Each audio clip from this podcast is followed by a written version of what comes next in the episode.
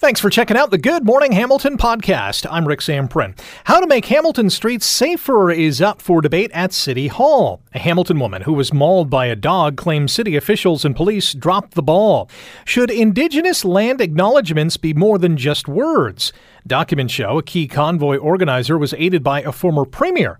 We're hearing more about a possible recession on the horizon and why are so many businesses still having trouble hiring people? Find out more next here on the Good Morning Hamilton podcast. This is the Good Morning Hamilton podcast on 900 CHML. Speaking of collisions and traffic and, well, the design of our streets, Hamilton City Council is going to debate all of that tomorrow. Uh, the same day that they receive the annual collision report. And here to talk about it is City Councilor for Wards 1 and 3, Maureen Wilson and Narinder Nann. Maureen and Narinder, good morning. Thanks for coming on air with us once again on Good Morning Hamilton. Good morning. Good morning. Uh, Narinder, we'll start with you. Hamilton's uh, Complete Streets Design Manual is going to be introduced tomorrow. Can you give us a sneak peek? Certainly, I, I'm so excited about this. Honestly, it, it basically takes our obligation as a municipality to ensure that our roadways are built for safety and for community and not for speeding. And so it looks at, you know, should we be able to invest in the infrastructure that's needed?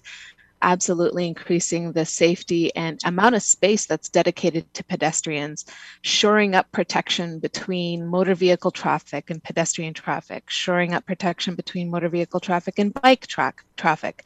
And uh, overall, it really is about completing our neighborhoods and bringing our roadways back into community life. Maureen, you've been uh, championing the cause for safer streets for a while now. Is this manual going to lead to some positive changes in our city?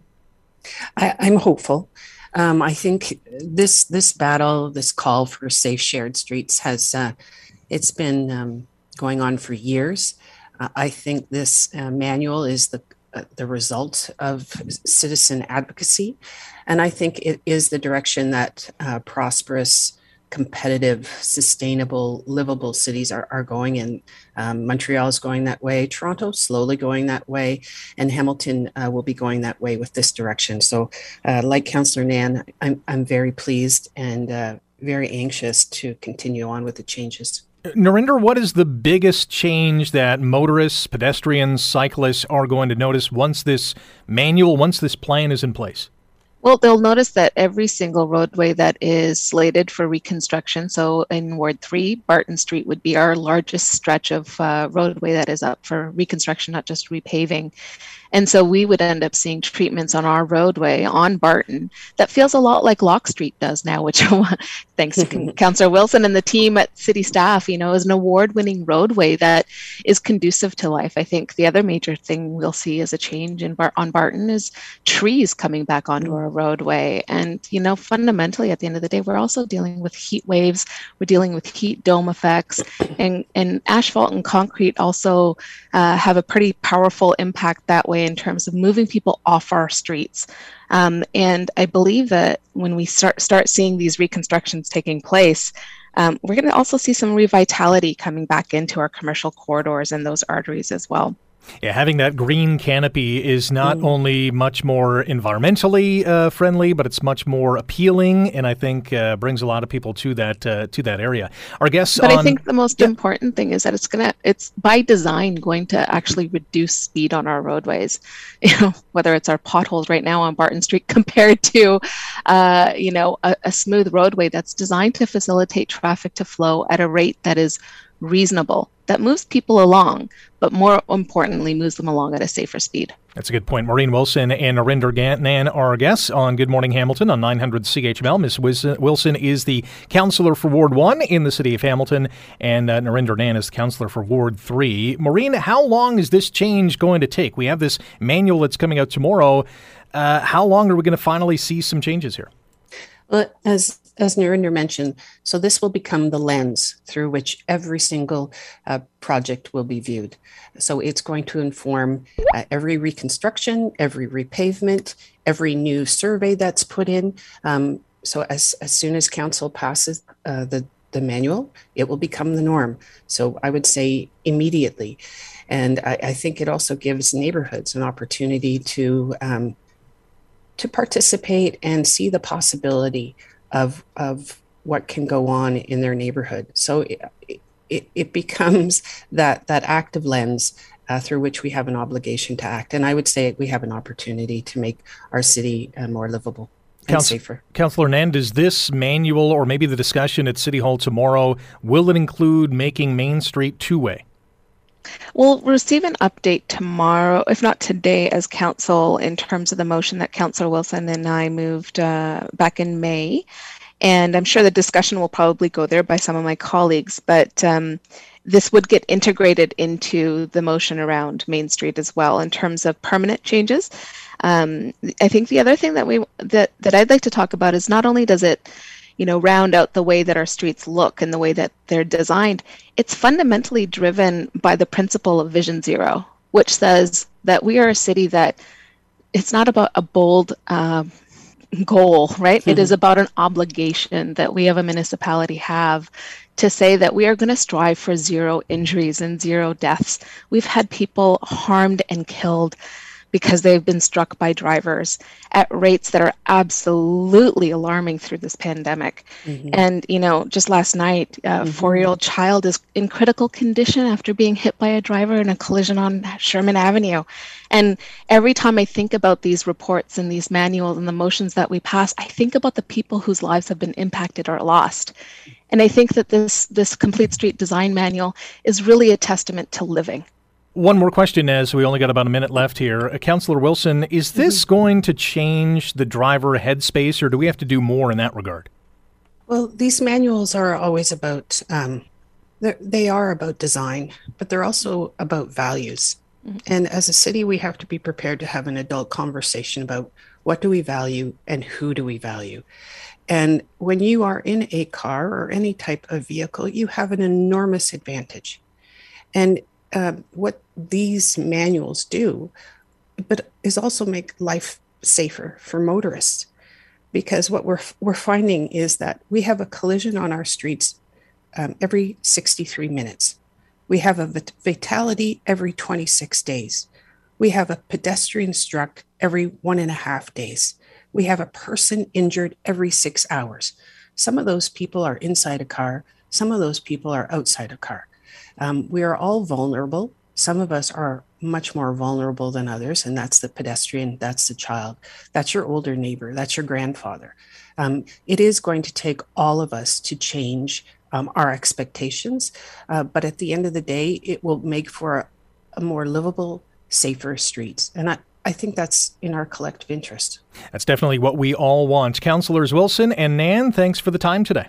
Thank you. Thank you very much. That is Councillor Maureen Wilson and Narinder Nann talking about making our community safer. We'll get uh, more of a sneak peek on the uh, Complete Streets Design Manual when it comes out tomorrow at City Council. You're listening to the Good Morning Hamilton podcast from 900 CHML. A Hamilton woman and her partner are calling out the city of Hamilton and local authorities on how they handle dog attacks. You know, thankfully, there are few and far between, at least I think they are.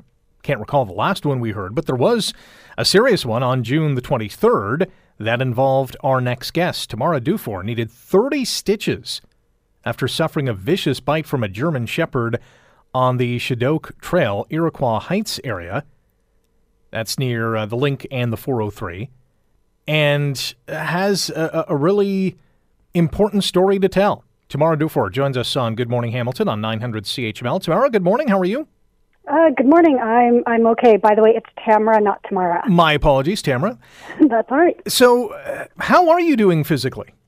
Uh, physically, I am doing much better now. Um, stitches came out yesterday, which was actually quite an ordeal, but uh, I'm I'm relieved they're out because I was actually, you know, I, I wasn't doing too well before, and I was actually getting like quite a bit of infection that was kind of, you know, causing a lot of distress and concern for me. But but overall, they it, has been healing up okay. Um, yeah, and stitches came out yesterday, so on on the physical mend.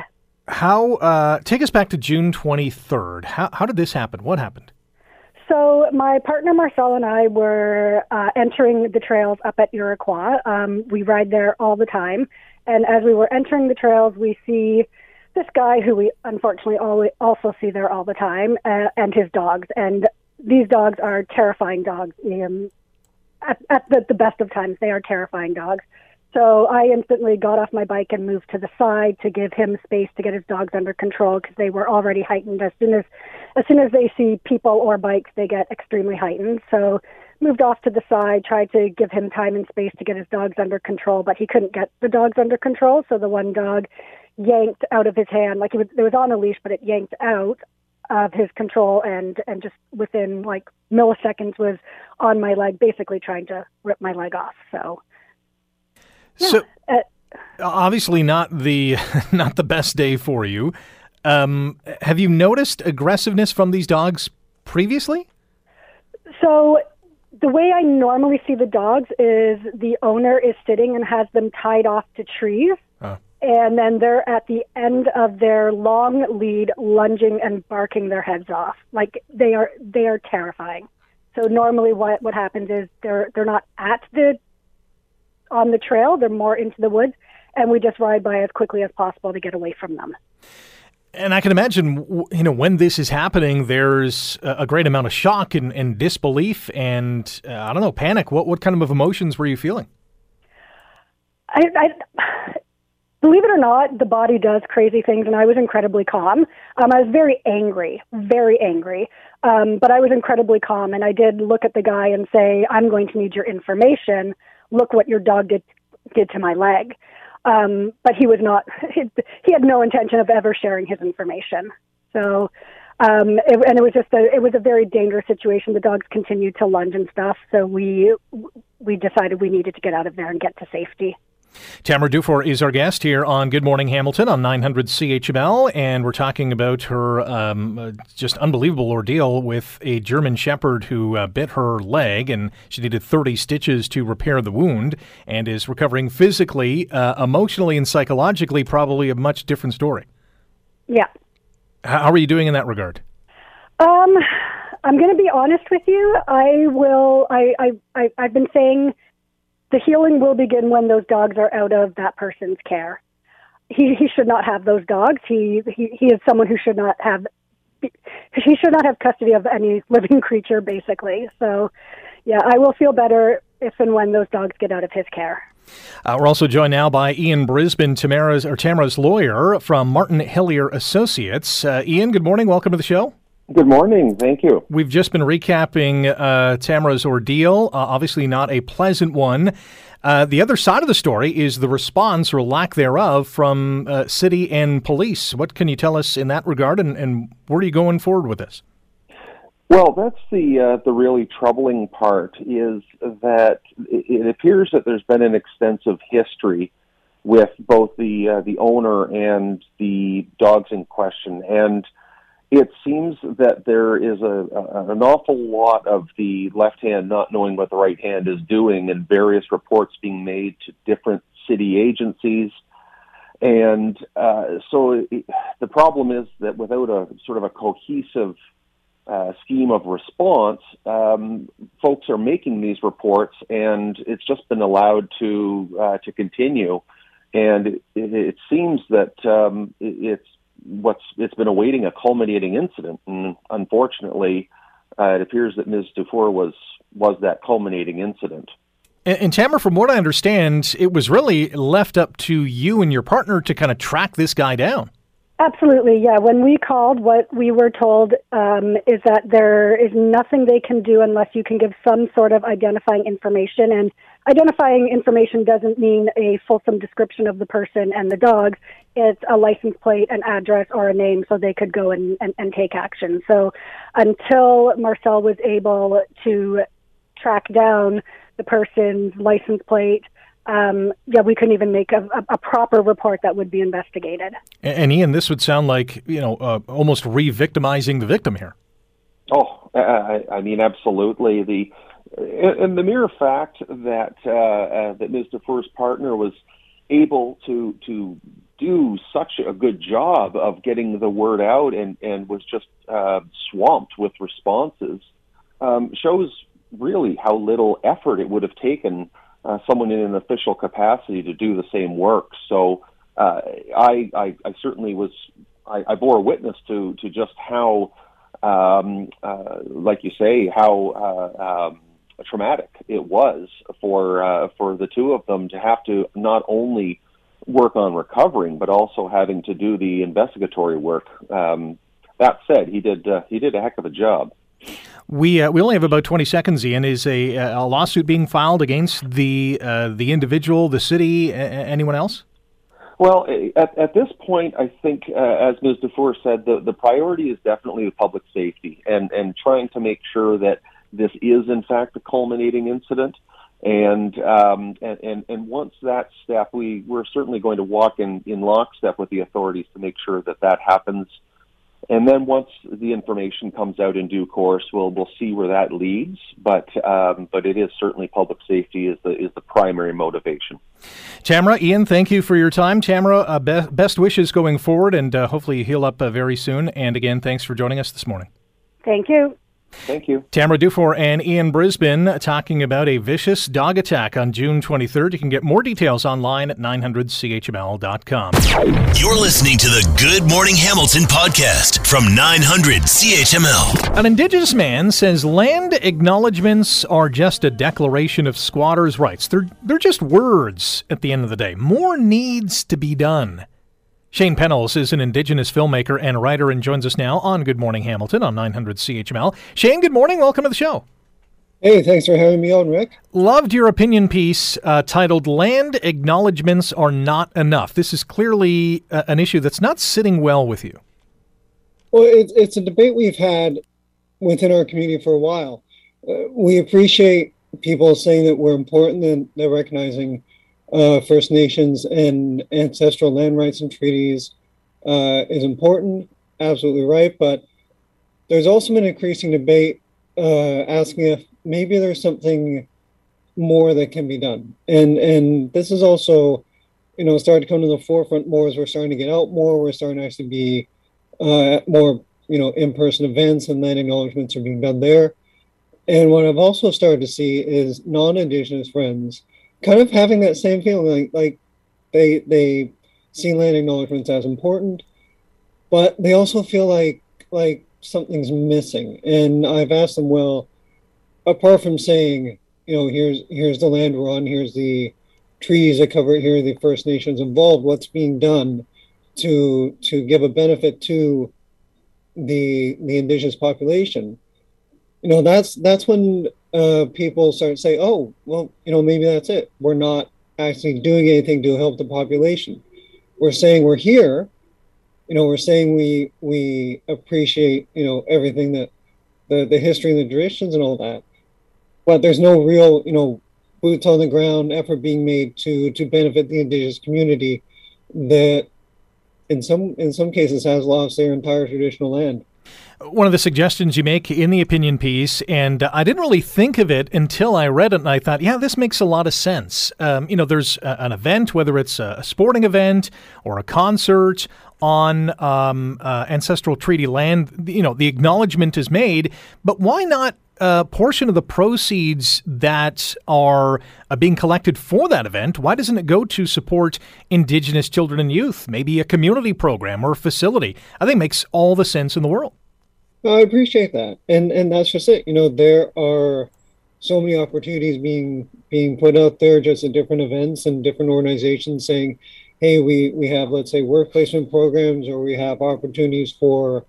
Uh, you know, different internships, things like that. Well, if you're going to say we acknowledge the importance of First Nations people, why not, you know, make opportunities or put some of the proceeds towards a local indigenous organization. I mean, here in Hamilton, we have a population of about 17,000 uh, people who identify as indigenous. That's one of the largest urban indigenous communities here in Canada. We have a lot of great organizations that people can reach out to if they want to get involved. And I think there's just untapped possibility on not only for uh, creating just a, a tighter bond with the indigenous community, but also creating a better sense of reconciliation. So, how do we connect the dots here? How do we, does the Assembly of First Nations have to do something? Do we just have to talk about it more? How do we get the Indigenous community to benefit from more than just, uh, you know, a pat on the back to say, hey, thanks, you know, thanks for allowing us to use your land? I, I would say, you know, from maybe a purely pragmatic standpoint, just reach out to places like the Hamilton Regional Indian Center or uh, the Aboriginal Health Center or McMaster Indigenous uh, Research Institute, just you know anywhere that that uh, is is a kind of community hub for the Native community, and just see what the community needs. Uh, you know, don't don't go into the a specific plan or or specific way of helping. Just reach out. You know, the Native community, we're very direct. We'll tell you, and uh, you know, I wouldn't be surprised if reaching out is is the answer is just, hey, come on, sit with us, chat, hear our stories, you know, listen to uh just listen to us as as we navigate a very difficult time, very very like just a time of big change in our community. And and I think just sitting and listening and seeing what we need and seeing where we are, that's the best thing. Reconciliation doesn't have to be some big showy action. It just has to be honest. It's a great way to put it. Shane, thanks for joining us this morning and touching on this uh, important topic. Thank you. Shane Pennells is an Indigenous filmmaker and a writer joining us here on Good Morning Hamilton. You're listening to the Good Morning Hamilton podcast from 900 CHML. We're going to talk about a very interesting story connected to the Ottawa occupation from earlier on this year. Because we have found out that former Saskatchewan Premier Brad Wall was giving strategic advice to one of the key organizers of the convoy. So, Ottawa police obtained a bunch of communication records, phone logs, text messaging, as they investigate what happened uh, in the city earlier this year. And they found that text messages and phone calls from the former Premier of Saskatchewan were made to a truck driver by the name of Chris Barber.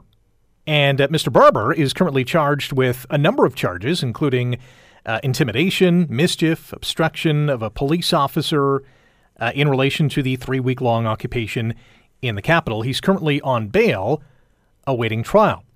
Should also mention that uh, we think these two are somewhat related. Wall says that Barber is connected to relatives in Swift Current. So maybe cousins, something along those lines. Uh, Wall served as Premier of Saskatchewan from 2007 to 2018. In my mind, not a good look for Mr. Wall. And uh, who knows what the follow is going to be. But let's ask our next guest what that could possibly be. Tim Powers is the chairman of Summa Strategies and is the manager, direct, managing director of Abacus Data and joins us now on Good Morning Hamilton. Tim, good morning. How are you? I'm good, Rick. How are you? I'm good. Um, the data logs include 26 text messages between Wall and Barber. There's four phone calls that total over 29 minutes in length. What do you make of this development? Well, I agree with you. It doesn't reflect well on Brad Wall, um, and maybe he thinks he can excuse it as Mr. Barber potentially being somehow related or connected to a relative, as you alluded to. But he's still counseling someone now charged, as you pointed out, by the courts for his actions here in Ottawa in an event that saw the invocation of the Emergencies Act, whether that should have been invoked or not. But I can tell you, having lived here in Ottawa over the over that whole entire period, um, it was an unpleasant, difficult, and dangerous time in parts. And I'm not sure why Brad Wall, even if there is some family connection, would allow himself to be connected to this. So there is an, uh, an, another bit of a twist to this, Rick. Um, there were, as you will recall, my listeners will recall, there were a lot of Saskatchewan conservative politicians who were more overt in their early support of the Freedom Convoy. You'll remember former Conservative leader Andrew Scheer, Candice Bergen from Manitoba, uh, Senator Denise Batters from Saskatchewan. They'd all had their picture taken and photos taken with a lot of these people before things really got dire. So I don't know if Wall uh, again was the, there was a Saskatchewan network that he felt obliged to it to um, uh, to tender and, and care for, but uh, today it does not look very good on him. In one text message, Wall suggested that the convoy declare a victory of sorts after some provinces started easing COVID measures. It almost sounds like he was uh, one of the main puppeteers behind the scenes. Yeah, I don't think we have enough to, to say that or not, but certainly that's the way it's going to be characterized by his political opponents and political opponents of the Conservative Party. Because don't forget the dimensions to this, right? Brad Wall, as as uh, as many know, off sought after as a future leader of the federal Conservative Party, one of the most powerful um, criticisms the liberals and others can levy against the conservatives right now, including the leading candidate for the, the job, Pierre Poilievre, is that they're they were cheerleading here. They were too close to it. They are associating themselves with uh, known racists and uh, and, and hate mongers. Uh, so this will add to all of that in a strange way. Maybe it gives Pierre Poilievre a degree of legitimacy because uh, t- till this story came to the fore, Brad Wall was seen as a more mainstream uh, type of character and not necessarily playing foot- footsie with fringe elements of the right. Um, so Poilievre may get some cover, but Mr. Wall has become a target. Could, and this is pure speculation, could Mr. Wall somehow face some kind of charges? I don't know. I don't know the law well enough to know if what, as you said, there were what 20, 20 uh, under thirty minutes of conversation mm-hmm. and a mm-hmm. number of text messages. Was he counseling it? Maybe if the police want to send a message, they charge him. I mean, where it's going to probably hurt Brad Wall is corporately. Rick, he's a uh, as you know, working in the corporate world now, a lot of corporate Canada were very uh, critical, rightly so, in my view, of the Freedom Convoy and the message of instability it sent to the globe. That was part of the arguments you've heard Chrystia Freeland, the finance minister, make about the invocation of the Emergencies Act. So, Mr. Wall, by doing whatever he did, uh, has probably hurt his corporate potential, at least in the short term, and his reputation in the short to medium, potentially long term. Yeah, he's a special advisor at a law, ter- a law firm in uh, Calgary. Who who knows? Maybe they might be reconsidering his position. Uh, we'll we'll uh, we'll leave it there. Uh, Tim, appreciate your time and your insight into this story. Thanks for joining us. Good to talk to you, Rick. Take care. Bye. That is Tim Powers, chairman of Summa Strategies, and he is the managing director of Abacus Data. Very interesting story, and I'm not sure there's going to be much blowback beyond um, Mr. Wall in terms of you know other conservative party um, leadership hopefuls, members. Uh, I think they've uh, drawn their line in the sand, and some are in front of it, and some are behind it. You're listening to the Good Morning Hamilton podcast from 900 CHML. Yeah, we're talking about money. We're talking about jobs and inflation and interest rates, and oh, yeah, a recession? Ah, come on. More and more economists warning that a recession could be coming as early as next year, perhaps. Marvin Ryder is a professor with the DeGroote School of Business at McMaster University and joins us on Good Morning Hamilton. Marvin, welcome back to the show. How are you? I'm fine, thank you. Glad to be with you, Rick. Uh, former U.S. Treasury Secretary Lawrence Summers says the risk of a recession is growing and he expects one to hit this year. Is the economic recipe right for a recession? So I'm I'm not in the same boat as Lawrence. I don't see a recession at all in 2022. Now, let me try to help out here. The definition of a recession is when we have two or more consecutive quarters in which the economy shrinks. We just finished the second quarter. We don't have the data on it, but in the first quarter of this year, our economy grew at an annualized rate of 3.1%, which is well above uh, pre-COVID levels. In other words, if we got 1.5, 1.6% growth in a year, that was a good year. And we're talking double that in the first quarter of this year. In fact, it's the growth that's also stimulating inflation. So, with inflation in the second quarter continuing to be high, there's growth. Now, what they're talking about is as the Bank of Canada, or in his case, because he's American, the Federal Reserve Board, starts to increase interest rates, there is the risk that they'll go too far, too fast, and trigger a recession. But it wouldn't happen this year because if we've got two quarters of growth, the earliest we'd have two quarters of shrinkage would be by January, February of 2023. And I believe the governor of the Bank of Canada and the Federal Reserve Board chairs are smart enough people that what they're doing is they raise interest rates a bit and then they sit back and they monitor. And then they raise it a bit and they sit back and monitor. It's a bit like pumping the brake on the car. You don't slam on the brake because there is the danger that you'll cause everything to come to a screeching halt. Instead, you pump the brake and, and slow the car. And that's all they want to do. They don't want the car to stop.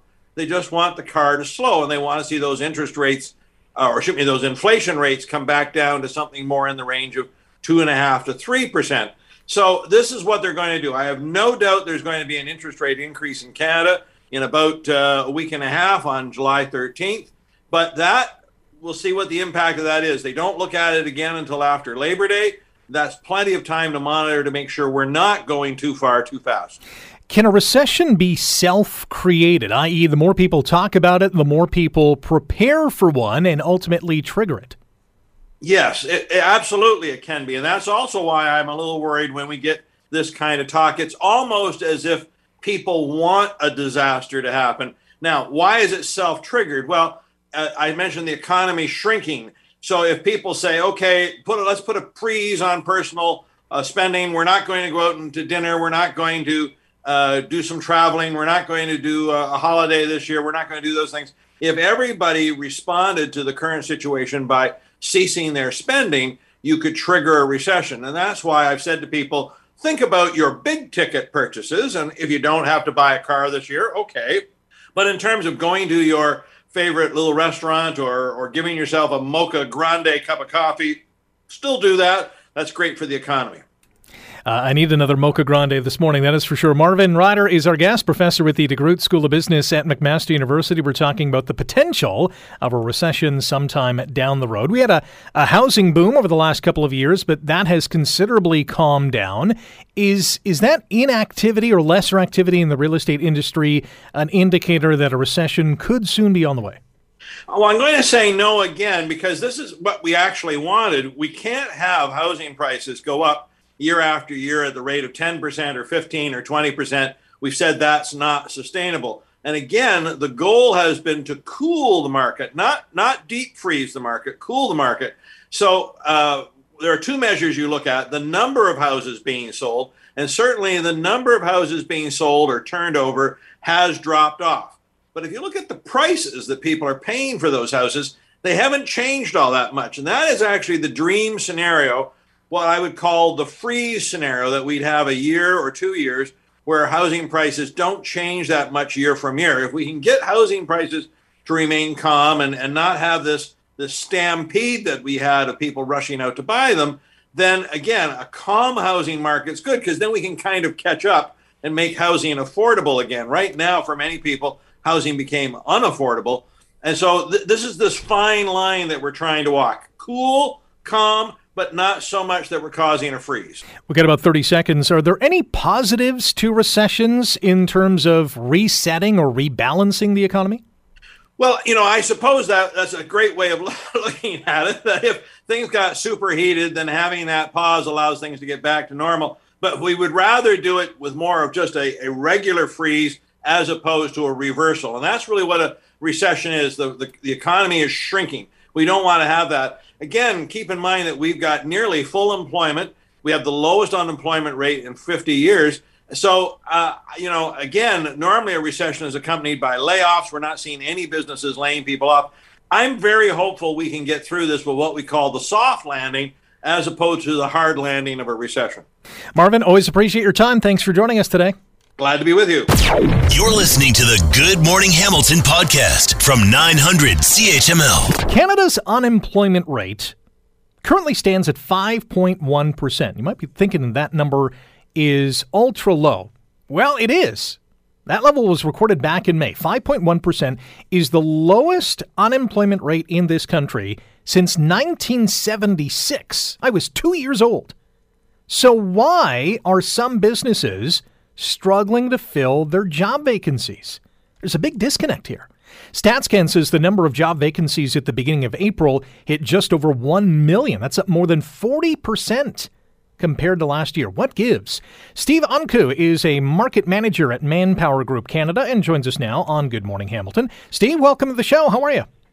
Good morning, Rick. I'm well. How are you? I'm okay. Are, are, are job seekers just more picky now when it comes to finding a job, and if so, why?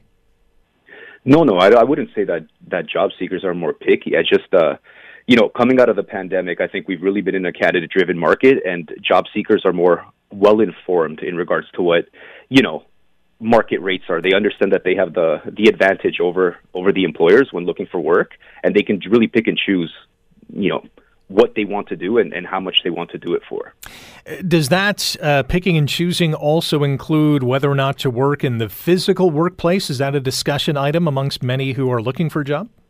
Yeah, I mean, you know, there's there's I've I've been in staffing for well over six years now, and, and most of what I've done is in industrial, which was which is a physical work environment. We we find that there's more competition from other industries now that there hasn't been in the past. You know, typically if if you were in let's say the industrial sector you you were working in the industrial sector but now hospitality is is looking to to fill positions like never before. I, I don't know if uh, you know this rings a bell but coming out of the pandemic a lot of restaurants were looking for new servers and that was one of the big industries where they were able to find people. Likewise retail. You know i, I when I when I was younger and I worked in retail typically you know it was it was a minimum wage job you know working there at high school but now retailers need to staff you know their stores as well, and they've started spiking their their pay rates and are taking from more uh, labor intensive work environments, which thins out the market for many many many companies. Are we seeing the same uh, picking and choosing amongst other industries like healthcare, skilled trades? We're seeing shortages in both of those fields. Yeah, I mean, part of it is is is, is the picking and choosing, but I mean, it, Manpower Group's Employment Outlook survey, we we we received the Q3 reports, and we have 47% of companies are planning to increase their staffing levels. This is this is a perfect storm where everyone is hiring at the same time. The pandemic changed a lot of things because prior to that, you'd have companies that were hiring, you know, but not not everybody was. A lot of companies went through layoffs, shortages during the pandemic, and coming out of that, everyone was hiring at the same time, and that's made it possible for the candidates to pick and choose, which is why it's it's synonymous across all industries. You know, outside of that, there's a lot of growth in, in the GTA and surrounding cities. You have many large size enterprises that have opened their doors and they don't they don't hire in small amounts. They're hiring by the masses. You know, you you you you probably heard some of the commercials where they're look people companies are looking for two thousand people all at once. This makes it tough for smaller to medium sized enterprise to find their one or two people where it might have not been like that, you know, a, a number of years ago. Our guest on Good Morning Hamilton on 900 CHML is Steve Unku, a market manager at Manpower Group Canada. We're talking about Canada's unemployment rate being low, although many businesses are struggling to fill up their job vacancies. Are we still seeing a lot of people not only switching jobs, but switching industries altogether? Yeah, I mean, you, you mentioned one in skilled trades that was, you know, it's near and dear to my heart because, like I said, I, I work in the industrial sector. Um, same thing coming out of the pandemic. A lot of people were looking for positions that were, let's say, pandemic proof. You know, we found a, a, a large amount of talent that was looking to leave automotive just because of how how much it was hit during the pandemic and looking get into looking to get into you know whether it's food and pharma industries that they knew were you know recession proof or, or pandemic proof. So there is that transition that that continues to happen, and that thought keeps lingering in people's mind when they're looking for their next position. It's a good point too. The pandemic really, you know, everyone who was forced to work from home, and, and many people are still in that category. Uh, they had a lot of time to kind of digest where they are in their career, and some of them made made a change. Yeah, you're you're absolutely right, Rick. Steve, appreciate the time. Thanks for the insight into this topic, and uh, we'll touch base down the road. Sounds good. Thanks for your time, Rick. Take care. Steve Unco is a market manager at Manpower Group Canada. Um, uh, it, the numbers are stark. You know, the unemployment rate at 5.1, over a million job vacancies in our nation. That's 40% higher than last year. It is clear that during the pandemic, millions of Canadians thought, ah, Am I in the right job? Am I in the right career? Should I be doing something else? And not only that, they've looked at the landscape of employment opportunities out there, and they are clearly still thinking, yeah, that's just not good enough. When is it going to level out? That remains to be seen. Thanks for listening to the Good Morning Hamilton podcast. You can listen to the show live weekday mornings from 5:30 to 9 on 900 CHML and online at 900chml.com. The Good Morning Hamilton podcast is available on Apple Podcast, Google Podcast, and wherever you get your favorite podcast. I'm Rick Zamperin. Thanks again for listening, and don't forget to subscribe to the podcast. It's free, so you never miss an episode, and make sure you rate and review.